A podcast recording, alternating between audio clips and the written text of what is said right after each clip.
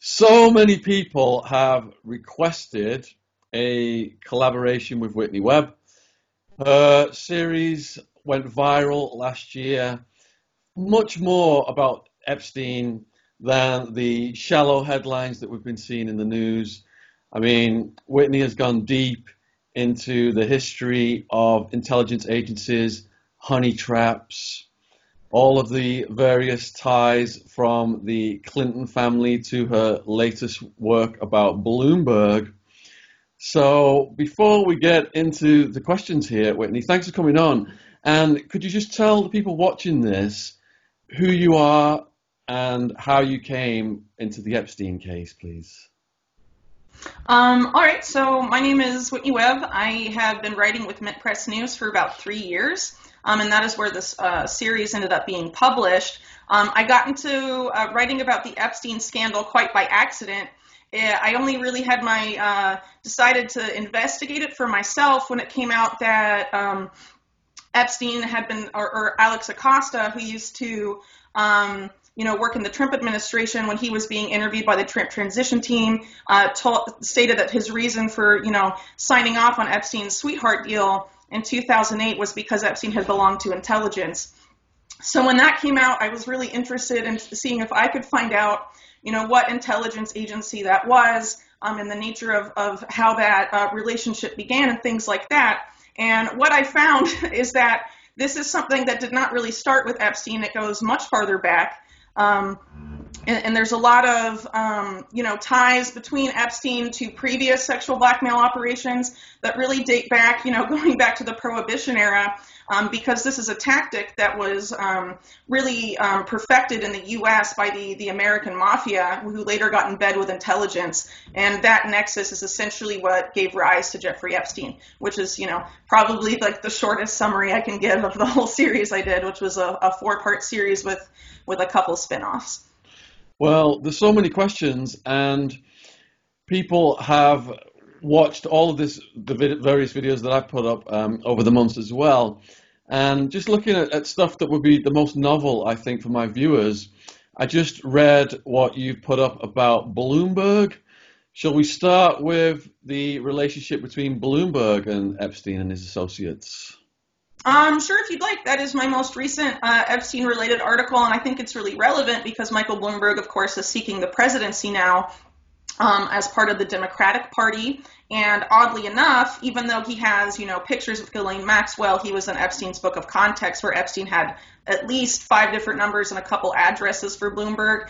There has been no questioning um, of Bloomberg on those ties, which I think is really troubling um, and, and a, a, very damning indictment of mainstream media, um, especially because, you know, when the Epstein scandal first broke, there was lots of, you know, even in the mainstream and, and alternative media as well, speculation about his ties to the Clintons, his ties to Trump, and really anyone that was seen as having very close ties with Epstein, you know, they automatically almost became radioactive, as it were. And, you know, several months after, not actually not that long after the fact, you know, um, you know, the, the he, Epstein was arrested in July. Uh, Bloomberg announced his candidacy in November of last year. Um, there has been no interest, apparently, um, in American mainstream media in asking Bloomberg about those, ties. And oddly enough, in rival campaigns uh, for, for the presidency in the U.S. that have sought to throw shade on Bloomberg and criticize him for various things, they have also declined uh, to pursue this, which I think is quite troubling. Um, Another of, uh, of those ties that I think is also significant um, would be Bloomberg's ties to Leslie Wexner, who of course was, um, you know, a very close associate and, you know, the source of a large amount, if not the majority, of Epstein's so-called fortune.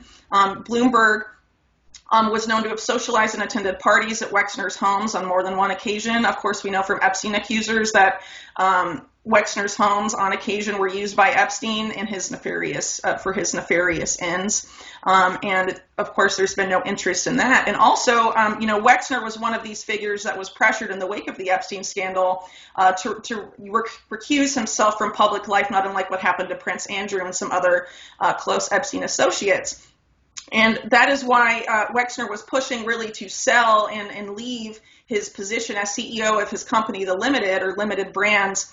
And it was actually a Bloomberg backed um, private equity firm that took over that company recently. Uh, Sycamore Partners bought the controlling stake from Wexner, allowing him to step uh, out of his role in the company with a hefty payout um, I forget the exact sum, but that um, that firm has a, you know over a hundred million uh, dollars of Bloomberg's money in it. So I think that connection was also glossed over, and that's why Bloomberg, um, you know, is is attending you know Democratic debates and very much um, you know. a relevant figure in, in, U.S. politics, but he hasn't been questioned on these ties at all, um, which I think is really significant. And I also, in the article, go over a couple of other ties that Bloomberg has to people that were also connected uh, to Jeffrey Epstein in various uh, forms, including uh, Mort Zuckerman, who's a media executive who bought, for example, uh, the New York Daily News after Robert Maxwell's death. Maxwell was the previous owner and also had close ties with Jeffrey Epstein, uh, was a former, uh,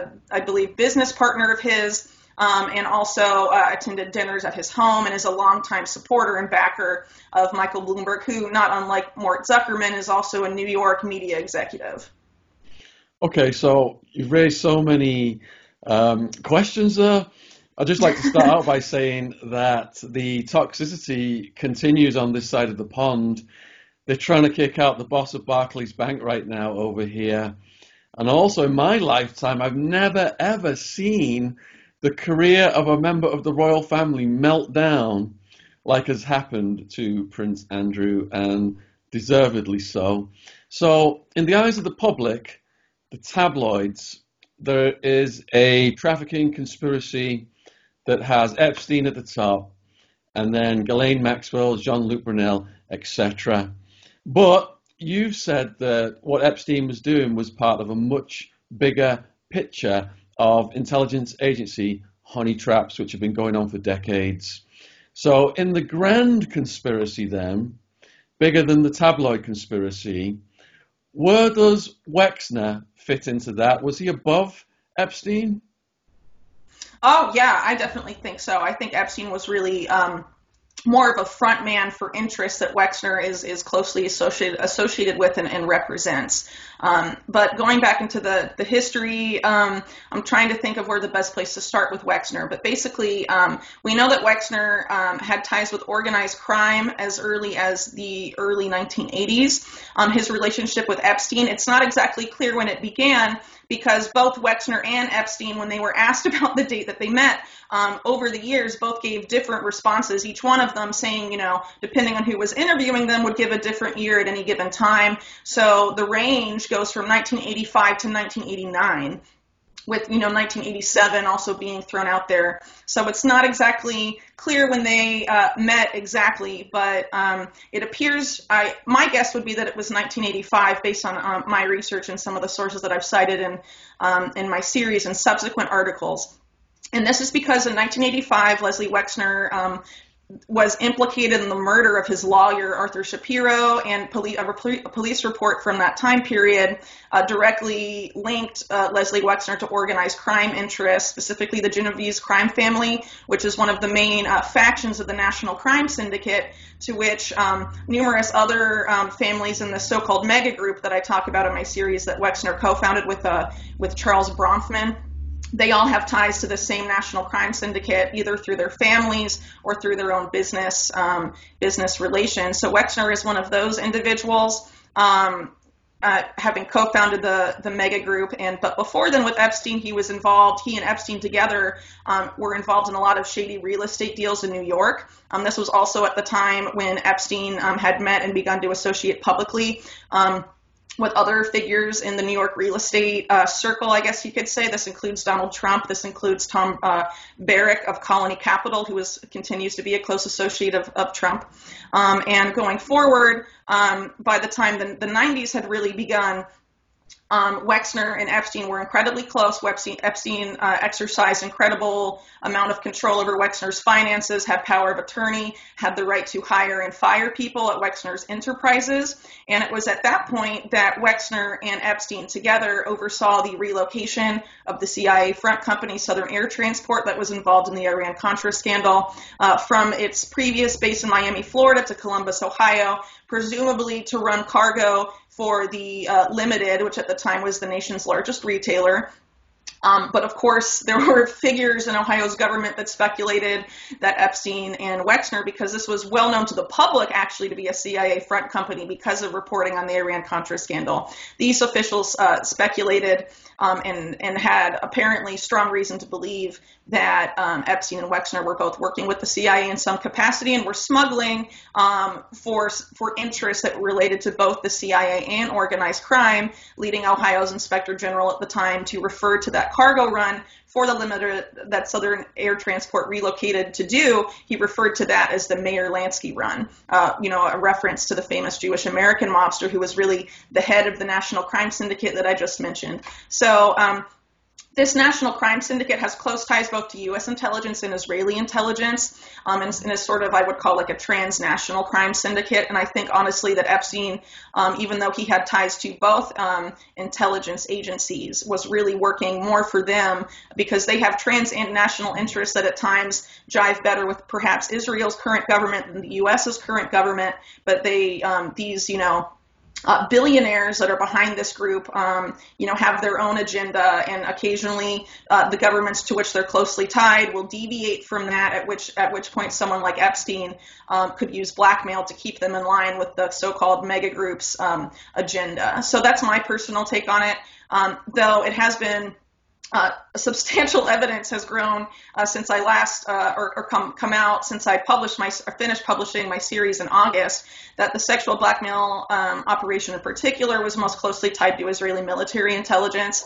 Uh, this comes from a couple sources, including uh, most recently the the most person a person who most recently came out and said this was Steve Hoffenberg, who was um, Epstein's former business partner at Tower Financial, which was this huge Ponzi scheme, basically that they t- together started in 1987. It collapsed in 1993. Only Hoffenberg was charged, even though Epstein was the architect of the scheme, because his name was later dropped from the case. Not unlike what happened with his sweetheart deal. So you know he clearly had friends in high places way back then. This sexual the sexual blackmail operation is believed to have begun around 1993 and 1995.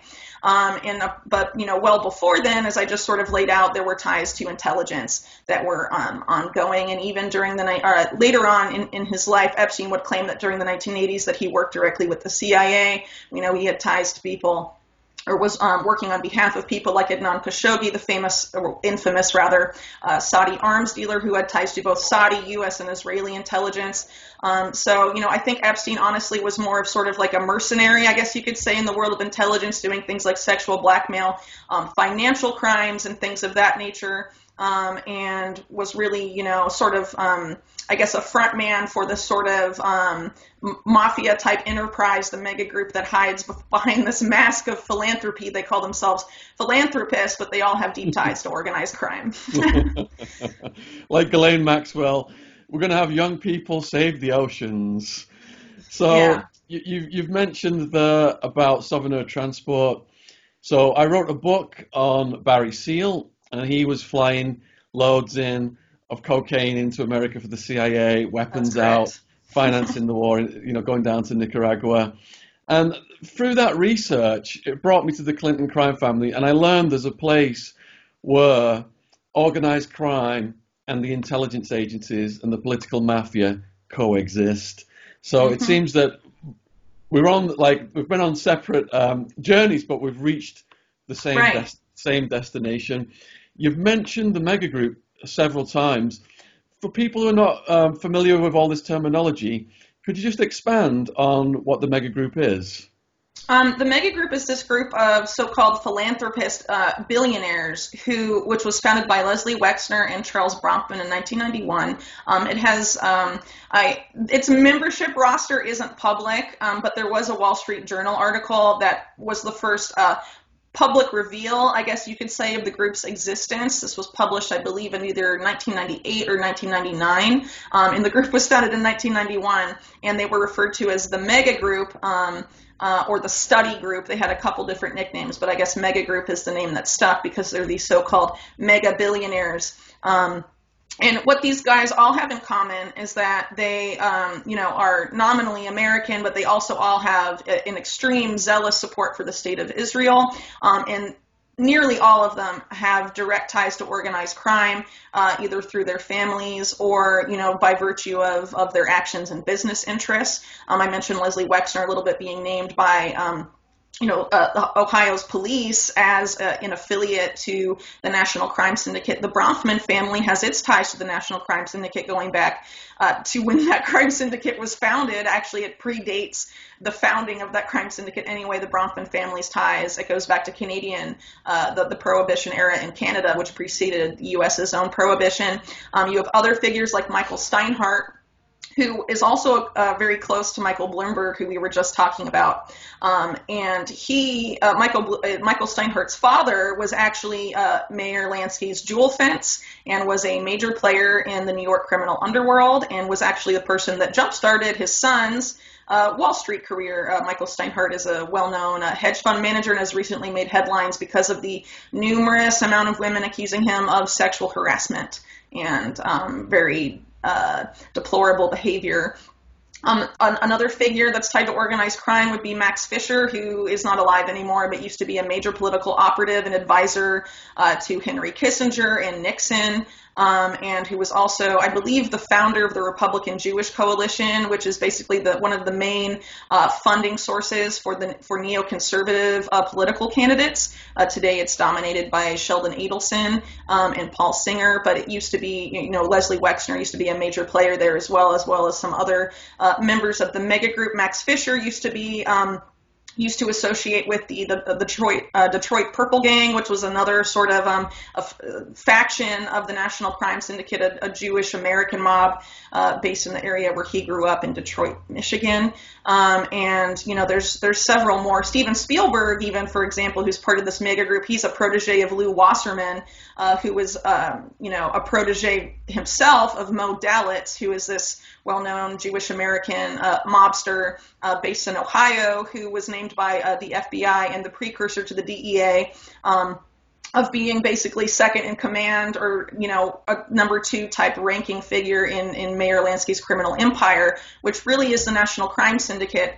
Um, the National Crime Syndicate, which I've mentioned a lot, that was founded sort of by Charles Luciano and, and Meyer Lansky in the 1920s and sort of brought the Jewish mob and American mob together. But at a certain point during World War II, when that um, syndicate first got in bed with U.S. intelligence, um, Luciano was deported to Italy, and basically Lansky took over the whole operation and, and basically uh, dominated it. So he is a, you know, Lansky is a really key figure in how this developed. And of course, these uh, figures themselves uh, were very involved in sexual blackmail operations, uh, well preceding their union with U.S. intelligence, and they actually um, helped the CIA or the precursor to the CIA, the OSS blackmail um, the, the longtime director of the FBI, J. Edgar Hoover, among numerous other politicians and military officials. Um, but I didn't want to get too far off of that. But basically, the mega group is um, sort of an outgrowth, outgrowth of that same syndicate that has longstanding ties to um, U.S. and Israeli intelligence, but um, they're also major political donors, as I mentioned, the Republican Jewish Coalition. They're major political donors, not just in the U.S., but also in the state of Israel. A lot of members of the mega group, including Ronald Lauder, who's a close friend of Trump and was also um, a close friend of his, pro, uh, of his mentor, um, Roy Cohn, uh, he was one of the main backers of the Likud party and uh, oversaw uh, Netanyahu's first uh, victory, victorious campaign as a prime minister of Israel in 1996, um, and was largely credited with that campaign being successful, which was really, um, you know, Netanyahu was the underdog there, and uh, Lauder, through his large financial backing of that campaign and also connecting him with Arthur Finkelstein, this uh, Republican political uh, operative in the U.S. who's quite controversial. Um, that was basically credited with Netanyahu winning that that campaign. So he is very, you know, they have close ties to both governments and both intelligence agencies. Um, and that's sort of where the more you look at this group, that starts to really seem like the center point of this whole web uh, in which you know Epstein was that, that Epstein was a part of. So a lot of people were baffled when it came out that Epstein was courting all these heads of technology. And reading what you've been researching and writing about, the power is in tech, and the intelligence agencies mm-hmm. are permeating themselves um, in in the fields of tech to get that power.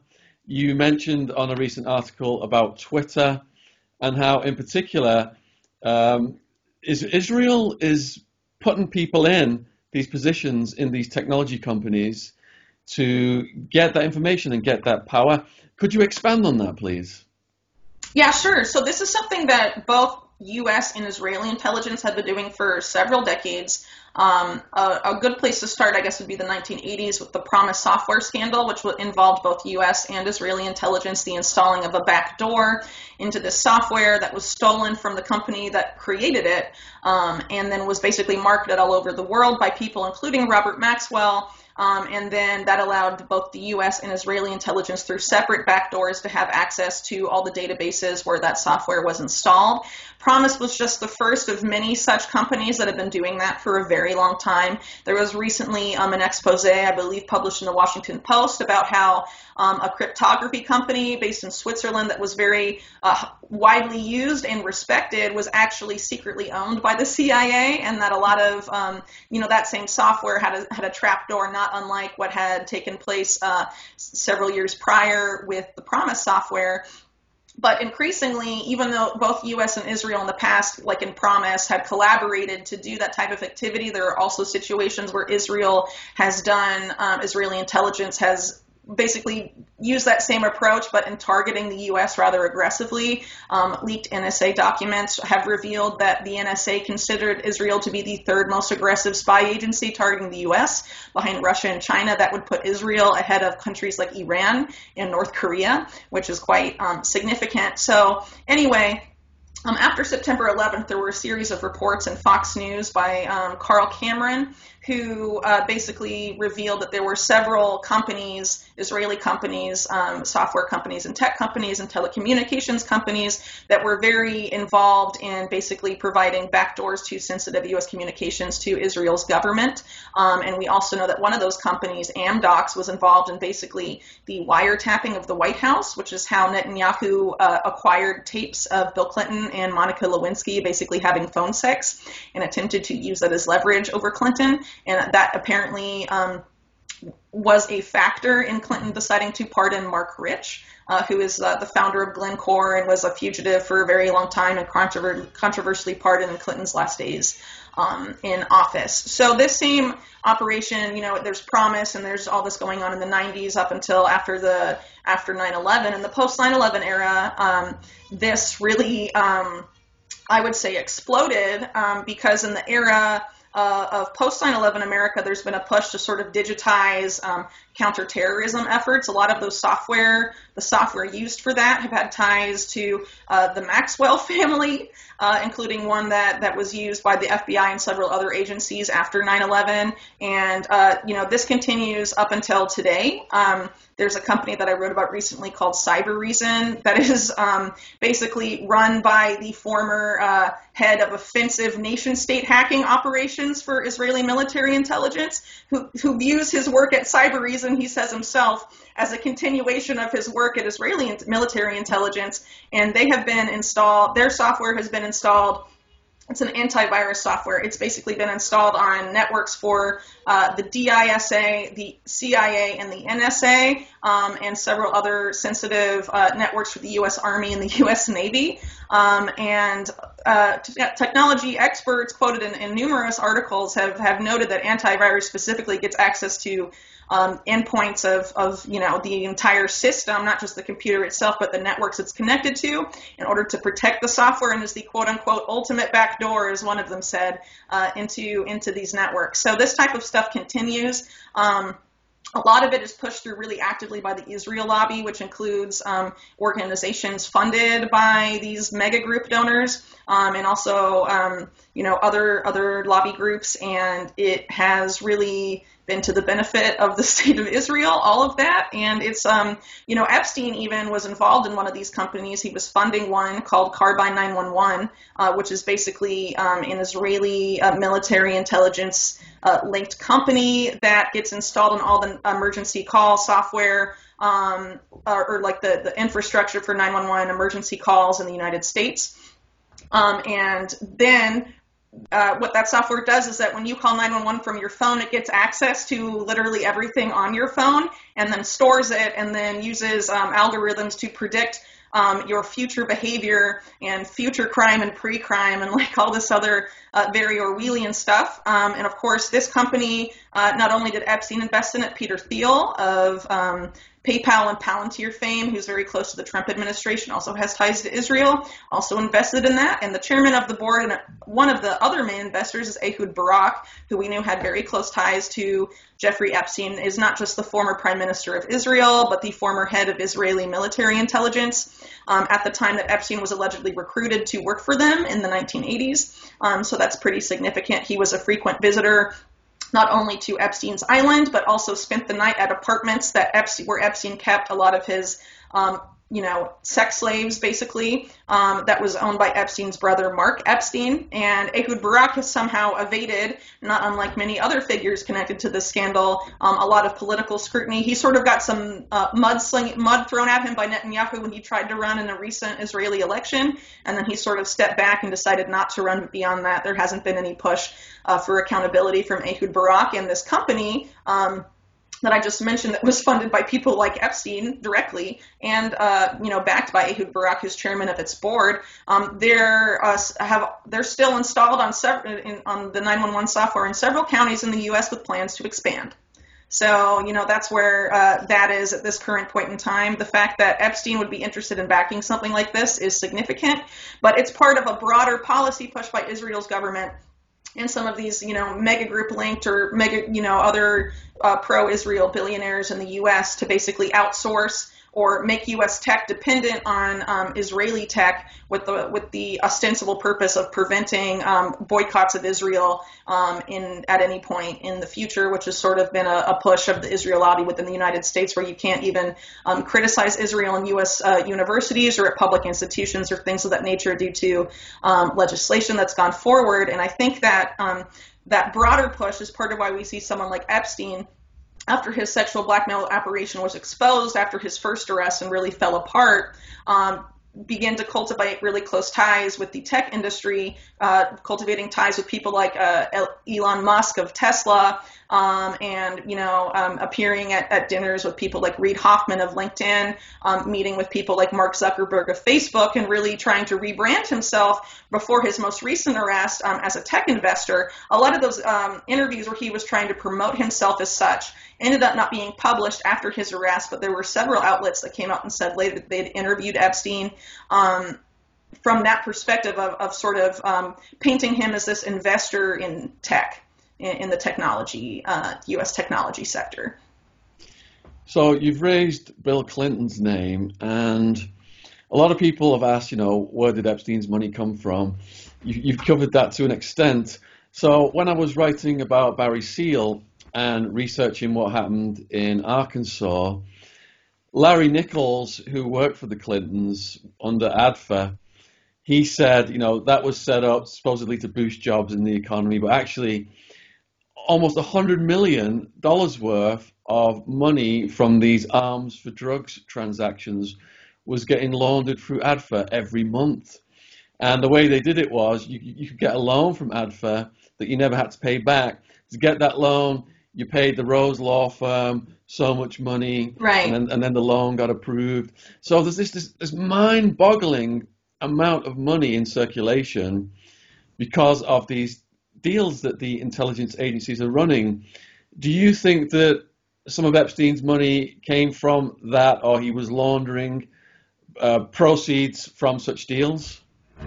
Yeah, I definitely think he was super involved in money laundering, and I think um, you know, if you look at Epstein's history, he left Bear Stearns in 1981. Um, I think he had uh, ties to BCCI, the Bank of Credit and Commerce International, which was very involved um, with the Iran Contra scandal because we know that some of Epstein's clients during that time, like Adnan Khashoggi, relied heavily on that bank and that that bank was heavily connected to intelligence at a time when Epstein claimed at one point that he was working for intelligence. So um, I think that was de- there are definitely connections there. As to the, the laundry that the Clintons um, set up in Arkansas while Bill Clinton was governor, I don't know if Epstein had direct ties to that one in particular, but I mean, that was just one of many money laundering operations that were being supervised and run at the behest of the CIA uh, during that period of time. Um, but I think Epstein, because during the 1980s, um, was not really in the U.S. that much. He was spent a lot of time in, in London and traveling around, as evidenced by this um, mysterious Austrian passport that sort of came to light um, after his recent arrest.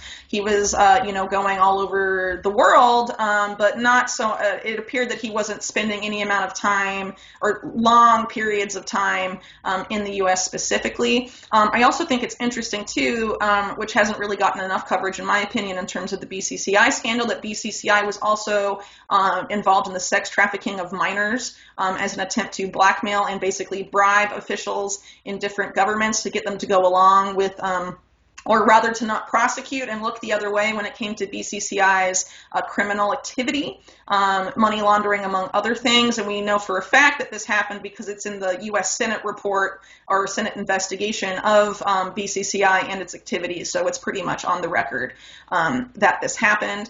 And um, what you mentioned earlier about how you and I, uh, you went sort of the, the drug investigation route, and I sort of went the sexual blackmail, uh, sexual blackmail operation route. Um, you know, this is really, um, you know, arms trafficking, drug trafficking, the the sexual blackmail, um, and, and, the trafficking of minors. All of this stuff is is done by the same uh, group, I guess you could call them or whatever. This the syndicate. Um, they're involved in all of these activities, and they have used all of these activities um, for years for, for different purposes and have gotten away with it because there's been no accountability. Um, they've been doing this, as I mentioned, um, for decades, almost actually probably like around a century now. Um, and uh, there hasn't been any accountability, and they are just. Uh, have so much influence and, and, and, power, it seems like, in, in, a lot of public institutions that normally we would presume would hold these people accountable. Um, but as far as Epstein's money laundering goes, he also laundered a lot of money through New York real estate. Real estate uh, deals or shady real estate deals, especially if they are cash only transactions, are frequently used for money laundering. Um, I think a lot of that, as I mentioned earlier, um, how Epstein and Wexner were involved in a lot of real estate deals um, in the 1980s. They were basically flipping all these properties around for cash only deals to shell companies that they also owned and all this you know, other shady activity. Um, and at this time, as I mentioned, they were involved. Uh, Epstein was, you know, personal friends with people like Trump and, and Tom Barrack um, and, and, people like that who also have been accused of um, using their real estate empires for the purpose of money laundering. Um, that's why I think you know the Epstein Trump connections didn't really get um, as much coverage, perhaps, as the Clinton ones, because the Clinton one, um, you know, has much more direct ties to the sexual blackmail operation than the Trump one does. But I think that's because you know the ties of, of Trump um, to Epstein are related more to the sort of uh, criminal activity that takes pl- that has taken place for a long time in uh, the New York real estate market, and also the fact that uh, one of Donald Trump's mentors, Roy Cohn, who I talk about in my series quite a bit, um, was also very involved in sexual blackmail operations. So if your mentor is someone involved in that, they will tell you how not to be ensnared. Um, and by all indications, we know that Trump knew what Epstein was doing because uh, several years before Epstein was even arrested, um, Trump talked about how he was always surrounded by women on the quote younger side um, and things of that nature. And we also had recently uh, the the the widow of Senator John McCain in the U.S. Uh, go out in public and say we all knew what Epstein was doing. Um, which I think didn't really get any coverage at all. So, you know, it's pretty much known that this was uh, known to be going on.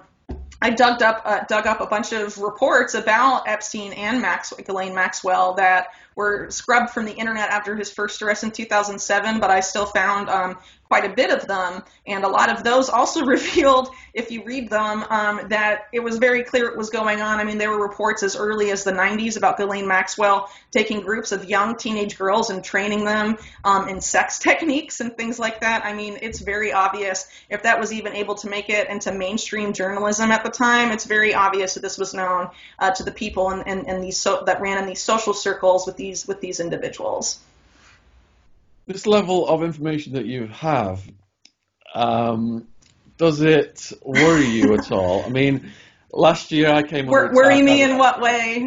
well, I, I, uh, last year I was doxxed and hacked, and everything uh, yeah, was upside I down for like too. a month. Yeah.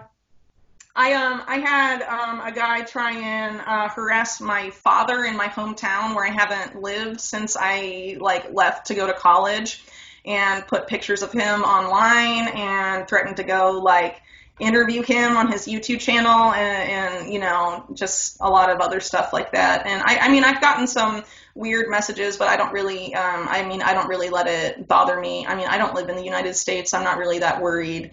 Um, about a lot of uh, pushback from this, especially because the mainstream media ignores it so much. I mean, a lot of this has, unfortunately, in the months since the scandal really broke, um, has sort of faded from the public interest. I think the mainstream media is a major factor in that. Um, not just because they've basically ignored and, and don't touch the story anymore, but even when they did, I mean, they just sensation, uh, you know, focused on the salacious details of the case and sort of sensationalized it and made it, you know, tabloid-esque coverage um, totally ignored the intelligence angle um, and the government involvement in, in all of this stuff um, and basically treated Ghislaine Maxwell, who was a major co-conspirator in this, an abuser of children, you know, um, a rapist herself and, and all of these, you know, accused of all these other horrible crimes, you know, they treat her as Epstein's poor, sad girlfriend or his gal pal. And I, I find that really sickening and disgusting. But basically, what that does in the public mind is sort of degrade this down to sort of like a tabloid, salacious story and not what it should be a, a huge scandal about the fact that there are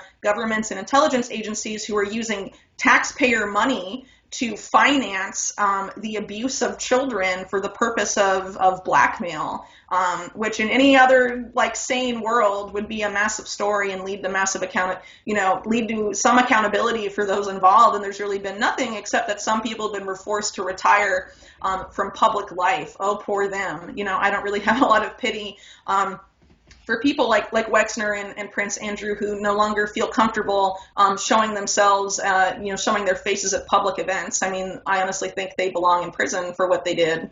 Um, you know, How, Prince what, Andrew. What, what, do you think about Prince Andrew's 60th birthday party getting cancelled? um, well, I didn't even know it was canceled. Um, but as I was saying, you know, I don't feel bad at all um, for those people. I honestly, you know, um, a lot of times when this sort of stuff happens and you know like a birthday gets canceled like you know mainstream media will make it sound horrible but like it omit the fact that these people are criminals. So you know i don't really um, have any sympathy at all. Actually when it comes to prince andrew those um, scrubbed media reports that I was referencing, most of them were in UK media, and a lot of them had to do with um, either uh, controversy about Ghislaine Maxwell herself because her father was very much hated uh, for a rather long period of time in the UK for um, his embezzlement of, you know, worker pension funds and things like that. So she would get um, some coverage there. Um, but Prince Andrew as well, you know, um, there were reports of him going on vacation numerous times in the year 2000 um, with Maxwell and Epstein, and that he would bring along with him his own personal massage table um, so he could receive massages from the girls that were that surrounded Epstein and Maxwell at the time. And this didn't get any mainstream media coverage. They, you know, a lot of them took at face value uh, Prince Andrew's claims that he was innocent. Um, but of course, even though it, I mean, it came out in, in the court case itself that massage and, and massage tables and all of this. This was, um, you know, the way they hid uh, these sexual activities. They were codenamed as being massage when really it was, you know, forcing these girls to have sex with these people. Um, and so the fact that he would bring his massage table around and would frequently get massages from people on vacation with you know, Ghislaine Maxwell and Epstein. This was going on uh, on numerous vacations uh, uh that Prince Andrew took with the two of them um, in, in, the year 2000. Let's remember, too, that Prince Andrew's uh, only accuser that has gone, gone public uh, Virginia, uh, I always butcher her last name, her new last name, sorry, but Virginia Roberts is her original name. Anyway, she um, said that she first encountered Prince Andrew in March of 2001. So the fact that this was going on before then, his his involvement in this is much more significant. Um, it's not surprising why more girls want to come forward to accuse Prince Andrew when we know that now that the reason ABC News, which apparently had this story before the scandal broke for a second time at Epstein's second arrest more recently, that was largely killed by pressure from Buckingham Palace and for the royal family itself. And that freaked ABC News out enough uh, to kill the story. So imagine being, you know, a girl with that was abused like this, and then you have, you know, no money, no connections, and you have the royal family come after you. Um, that uh, it, you know it makes sense uh, why there aren't more accusers. Personally, there is definitely a, a, lot of evidence that suggests that, that Prince Andrew was you know abused lots of girls, much more than than just Virginia. Um, in this, uh, you know, as, as, part of this operation, and was very involved in it. for a very long time. Um, and the fact that, you know, okay, so he's been forced to recuse himself from public life. I mean, I don't, I don't really care. I feel sad for anyone that actually does care and sees him as a sympathetic figure in all of this. So, do you think Prince Andrew has become a useful distraction then for bigger players? Because the media in this country on this case, that's all they've been focused on day after day after right. day, Prince Andrew. So I think people like Prince Andrew and Bill Clinton were the people, uh, some of the quote unquote biggest prizes of the blackmail operation that Epstein was running. And I think that had the focus on them has allowed attention on who Epstein was working for to evade attention. And I think that is the key there. Um, not that I want to paint people like Prince Andrew and you know people at, like Bill Clinton as like victims. I certainly don't feel that way. But the fact is, they um, were were pretty clearly sort of you know entrapped in this. Um, and you know what I was talking about those those scrub media reports. I mean, there's there's um, quotes up there of, of Epstein saying that Ghislaine Maxwell sort of um, arranged that relationship between um, Epstein and Andrew, and that Epstein considered Andrew to be one of his biggest prizes. And this is before any of this about blackmail came out or anything like that. So, you know, um, I think the focus on them, um, like I, like I said, keeps attention away from the intelligence agencies that were tied to this.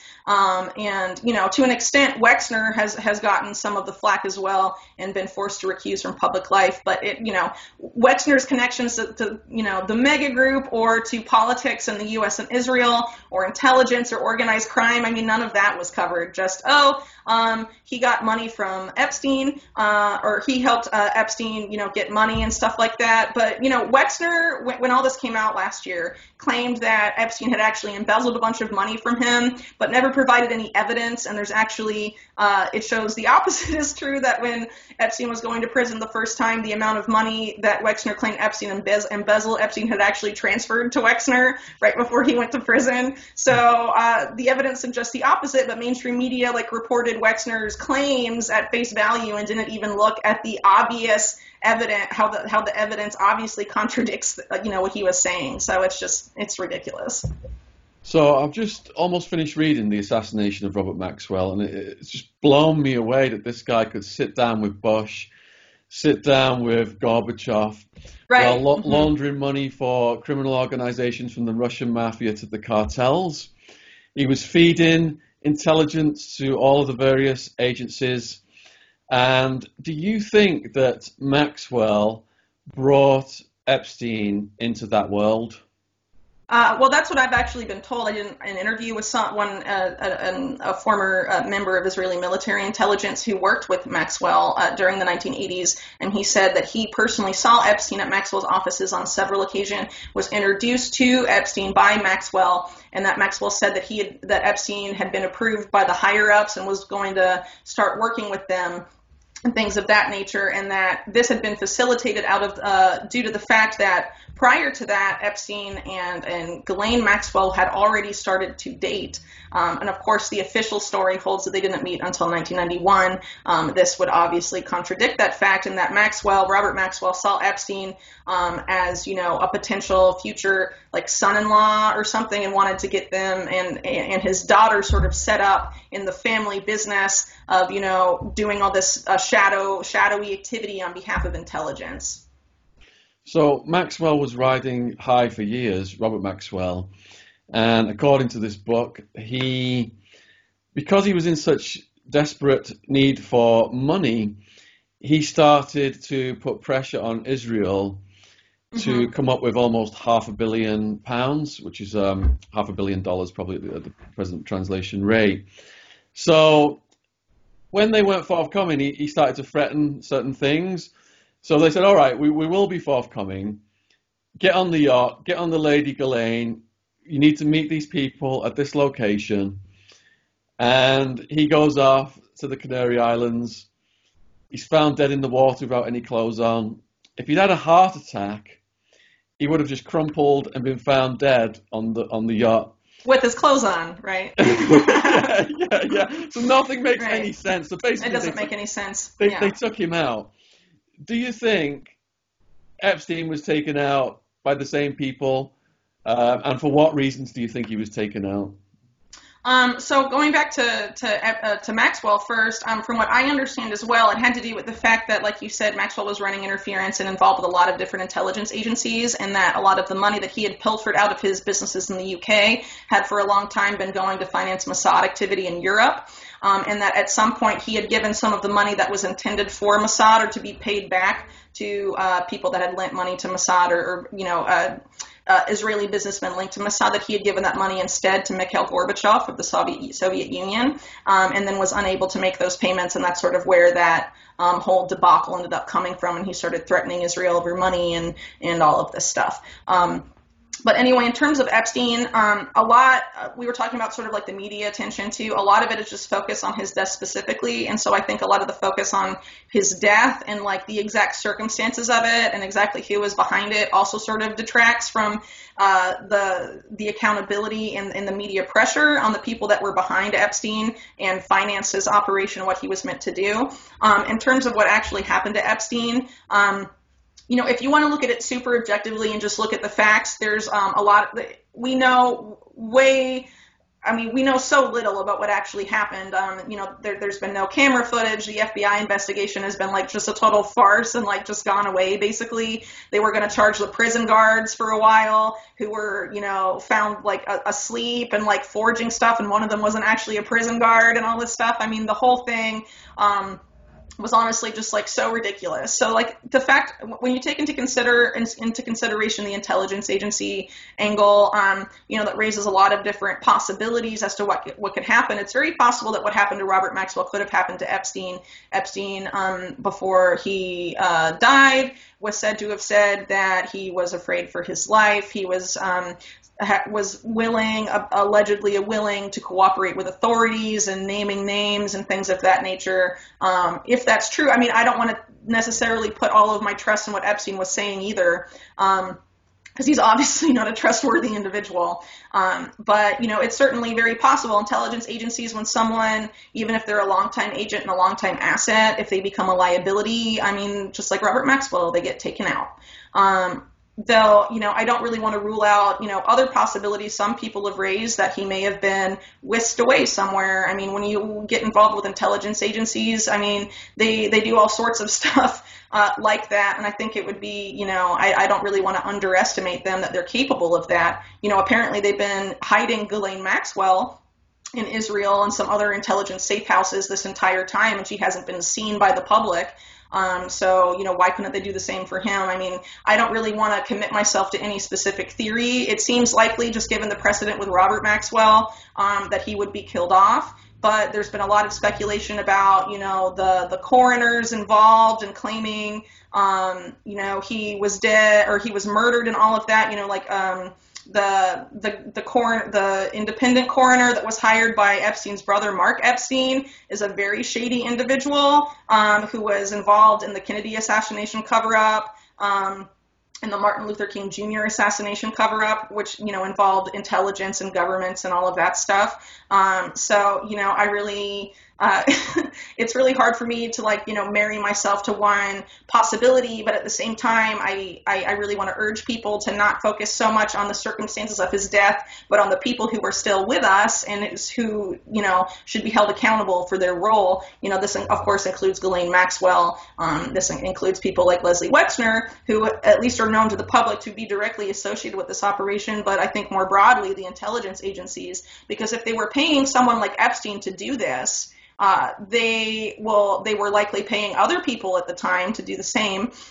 Historically, a lot of the sexual blackmail operations that intelligence agencies have used involved underage boys. Epstein was known to only really, in, you know, uh, exploit underage girls. So presumably, at the same time Epstein was involved in his activity, there was someone also doing the same to underage boys um, that we don't know about. So, you know, I think until uh, intelligence is held accountable, we'll never really know um, how many of these, how many Epstein's are out there, and how many kids they're exploiting, and you know, you know, taking from schools and homes and, and forcing them into the into this work. Um, you know, as long as it has state protection and, an infinite source of financing through black budgets or taxpayer funds, you know, this type of stuff will continue. So focusing all the attention just on um, Epstein specifically and Epstein's death and, and, and things of that nature um, sort of, you know, prevents us from eradicating the problem. So, everybody wants Ghislaine Maxwell to be held accountable. You said that she's probably under the protection of intelligence agencies and she's in Israel. What do you base that on? Do you think she also she may have royal protection through this relationship with Prince Andrew? Um, I mean, I wouldn't rule it out. I mean, of course, the royal family does have ties to the British intelligence apparatus. Um, so, I mean, I definitely think that is possible. Um, I say that I say that about Israel because the most recent reports that have been on have been about Ghislaine Maxwell's uh, whereabouts have cited Israel specifically, um, and. Uh, there hasn't been a lot of media interest in trying to find out where she is or even take pictures of her, even though I'm sure, you know, uh, a paparazzi photographer would be handsomely paid for that, but there hasn't been any interest um, apparently in doing so. So that to me suggests some level of state protection.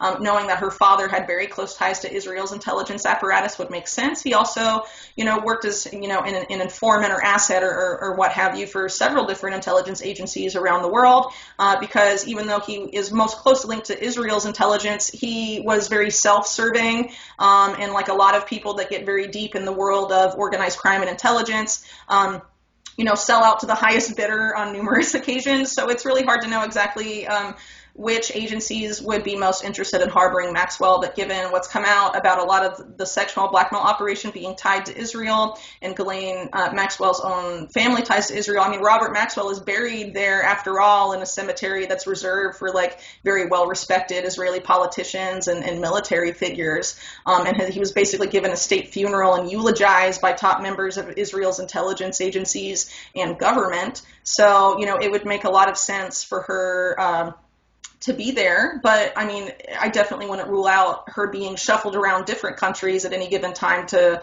intelligence linked safe houses, of which there are numerous, uh, you know, throughout throughout the world, really. Um, and I would say that you know that state protection is why she hasn't been seen and probably why she won't be held accountable until those same intelligence agencies are forced to be accountable which um, as we've seen time and again um, regardless of the scandal the intelligence agency always ends up investigating itself and then acquitting itself right mm-hmm. so um, the push for accountability then has to come from the people and as i've said a lot of people have lost interest in this case um, as time has gone on which is you know very unfortunate but is you know due to uh, how mainstream media and the media landscape in general covers this story.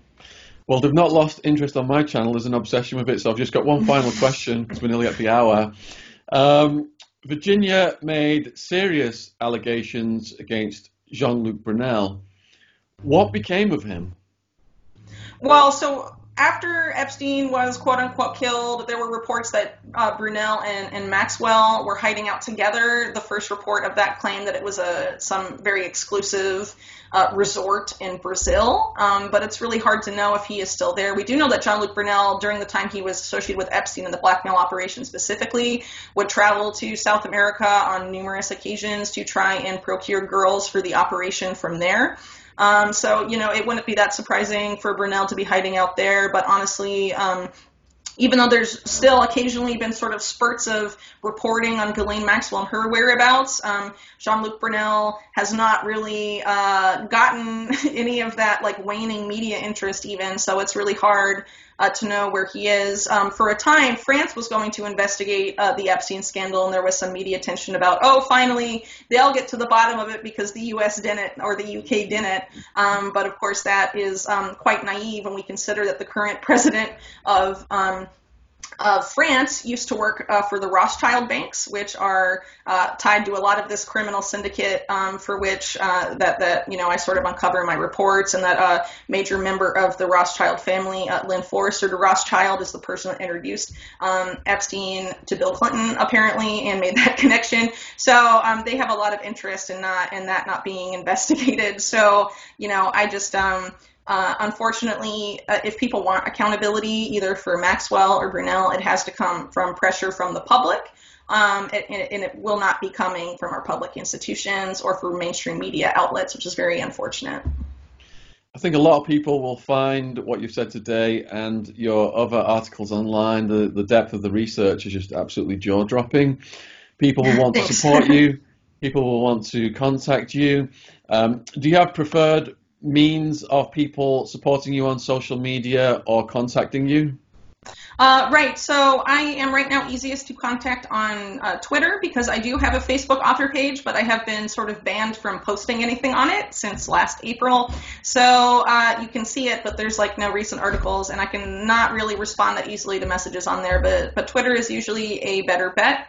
Um, I do have a Patreon that I started up because even though I've been at Mint Press, um, sorry, Mint Press uh, News for several years, I have plans in the very near future to be going independent. So if you would like to support my work, you can follow me on my Patreon, um, which I believe is Whitney Webb MPN on, on patreon.com, or you can just search my name and it will come up there. Um, I have plans, uh, actually, well, I already have signed the paperwork. I will be turning my um, investigation on Epstein into a book, um, which I will be combining with a second investigative series that focus on the Epstein Trump relationship, uh, the real estate money laundering, and, and Epstein's other financial crimes. Um, including his uh, very major role in collapsing Bear Stearns in 2008 uh, during the economic crisis, which uh, unsurprisingly uh, didn't get really any media coverage at all when the scandal broke last year. You think that would be uh, quite significant, but it's it's very well documented that he basically was the pin that, that pricked Bear Stearns and led to its its collapse during the, the last financial crisis, um, and and other things of that nature. So I think um,